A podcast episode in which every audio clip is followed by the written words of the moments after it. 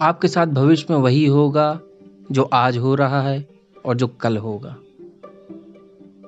मैं आपका स्वागत करता हूँ किडविंड के ब्लॉगिंग इन्फॉर्मेटिव्स में, जो कि एक ऑडियो नोट आज हम बात करेंगे रिग्रेशन टू मीन साइकोलॉजी में फैलिसीज में एक रिग्रेशन टू मीन एक कॉन्सेप्ट है। इसका मतलब है कि हर चीज़ एवरेज में ही हो रही है। ना ज़्यादा, ना कम। कभी ज़्यादा हो जाती है, कभी कम हो जाती है मतलब फ्लक्चुएट करती है, लेकिन एट द एंड उसको अपने एवरेज पे ही आना होता है। यानी हर चीज़ अपने एवरेज पे चल रही है। जैसे प्लेयर का वो लोग एग्जांपल देते हैं कि अगर कोई प्लेयर का अच्छा फॉर्म चल रहा है तो अच्छा परफॉर्म करता है, और किसी का ख़राब फॉर्म चल रहा है तो ख़राब परफॉर्म करता है, लेकिन अगर उनकी पूरी खेलने का इतिहास देखा जाए तो वो लोग एवरेज ही खेल रहे होते हैं।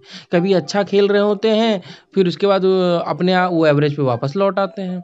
फिर उनका फॉर्म ख़राब आ जाता है, उन, बहुत ख़राब खेलने लगते हैं, फिर वो एवरेज पे अपना आ जाते हैं, फिर एवरेज खेलने लगते हैं।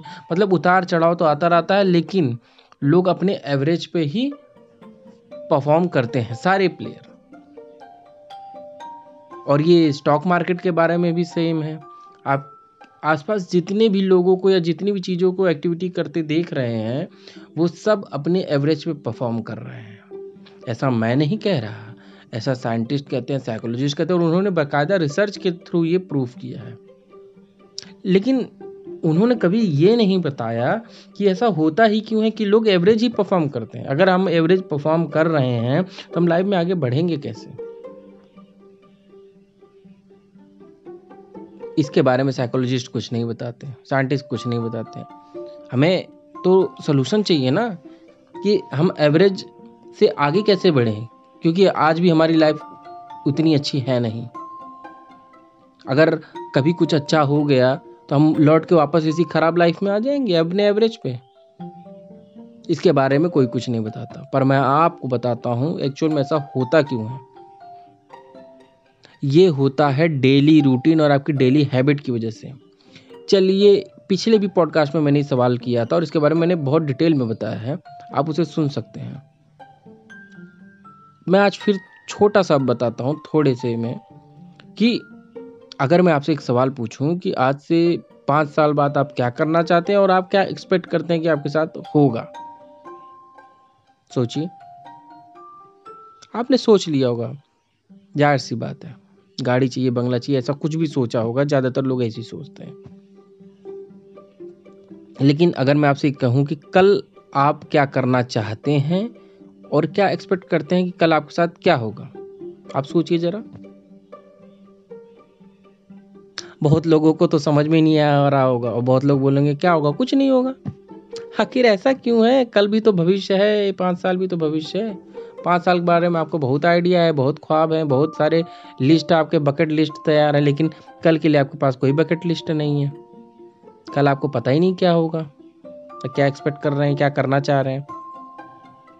बहुत लोग बोलेंगे, अरे, जो आज हो रहा है, वही कल होगा। और सही बात है, जो आज आप, जैसी आपकी दिनचर्या वैसी कल भी होगी, जो आज आपके साथ हो रहा है, वही कल भी आपके साथ वही होगा। ये सिर्फ़ डेली रूटीन की वजह से हो रहा है।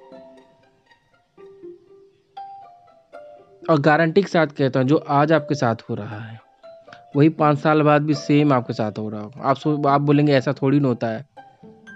ऐसा ही होता है। क्योंकि जिस इवेंट के बारे में आप सोच रहे हैं सैलरी इंक्रीमेंट कोई बड़ा बिज़नेस बहुत सारा पैसा, वो सब एक इवेंट के लिए आते हैं, एक छोटे से क्षण के लिए आते हैं। लेकिन आप अपनी लाइफ का ज़्यादातर हिस्सा डेली रूटीन में बिताते हैं। वह आपके आपके करियर को दिशा तो मोड़ सकती है, लेकिन आप अपनी लाइफ को जो जिएँगे, वो आपके डेली रूटीन के थ्रू ही जिएँगे। लेकिन आप कभी डेली रूटीन के नज़रिए से चीज़ों को नहीं देखते हैं, इसलिए आपका ध्यान ही इस चीज़ पे नहीं गया।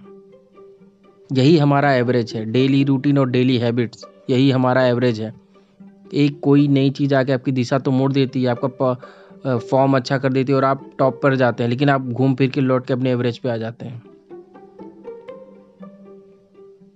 तो आपका एवरेज जैसा होगा, वैसी ही आपकी पूरी लाइफ होगी। तो आप अपना एवरेज अच्छा रखिए। कहने का मकसद है, आप अपनी डेली रूटीन को बढ़िया रखिए आसपास के लोगों से ज़्यादा अच्छा रखिए ताकि सक्सेसफुल डेली रूटीन रखिए। तब तो आपकी लाइफ सक्सेसफुल है, क्योंकि आप ज़्यादातर समय अपना सक्सेसफुल लाइफ में बिताएँगे। ये नहीं कि कभी बहुत सारा पैसा मिल गया तो कुछ दिन खुश रह लिए, नई गाड़ी खरीद लिए तो चार महीना खुश रह लिए, फिर वो गाड़ी ही आपको बड़ी बेकार लगेगी। जब उसका लोन और किस्त भरना होगा तब आपको वो बहुत खलेगी कि इतना पैसा मेरा इस गाड़ी के लोन में चला जा रहा है। कोई ठो, उसे ठोक दिया तो आपको चिंता हो जाएगी यार इतनी महँगी गाड़ी खरीद लिया, अब इसका पार्ट इतना महँगा आएगा।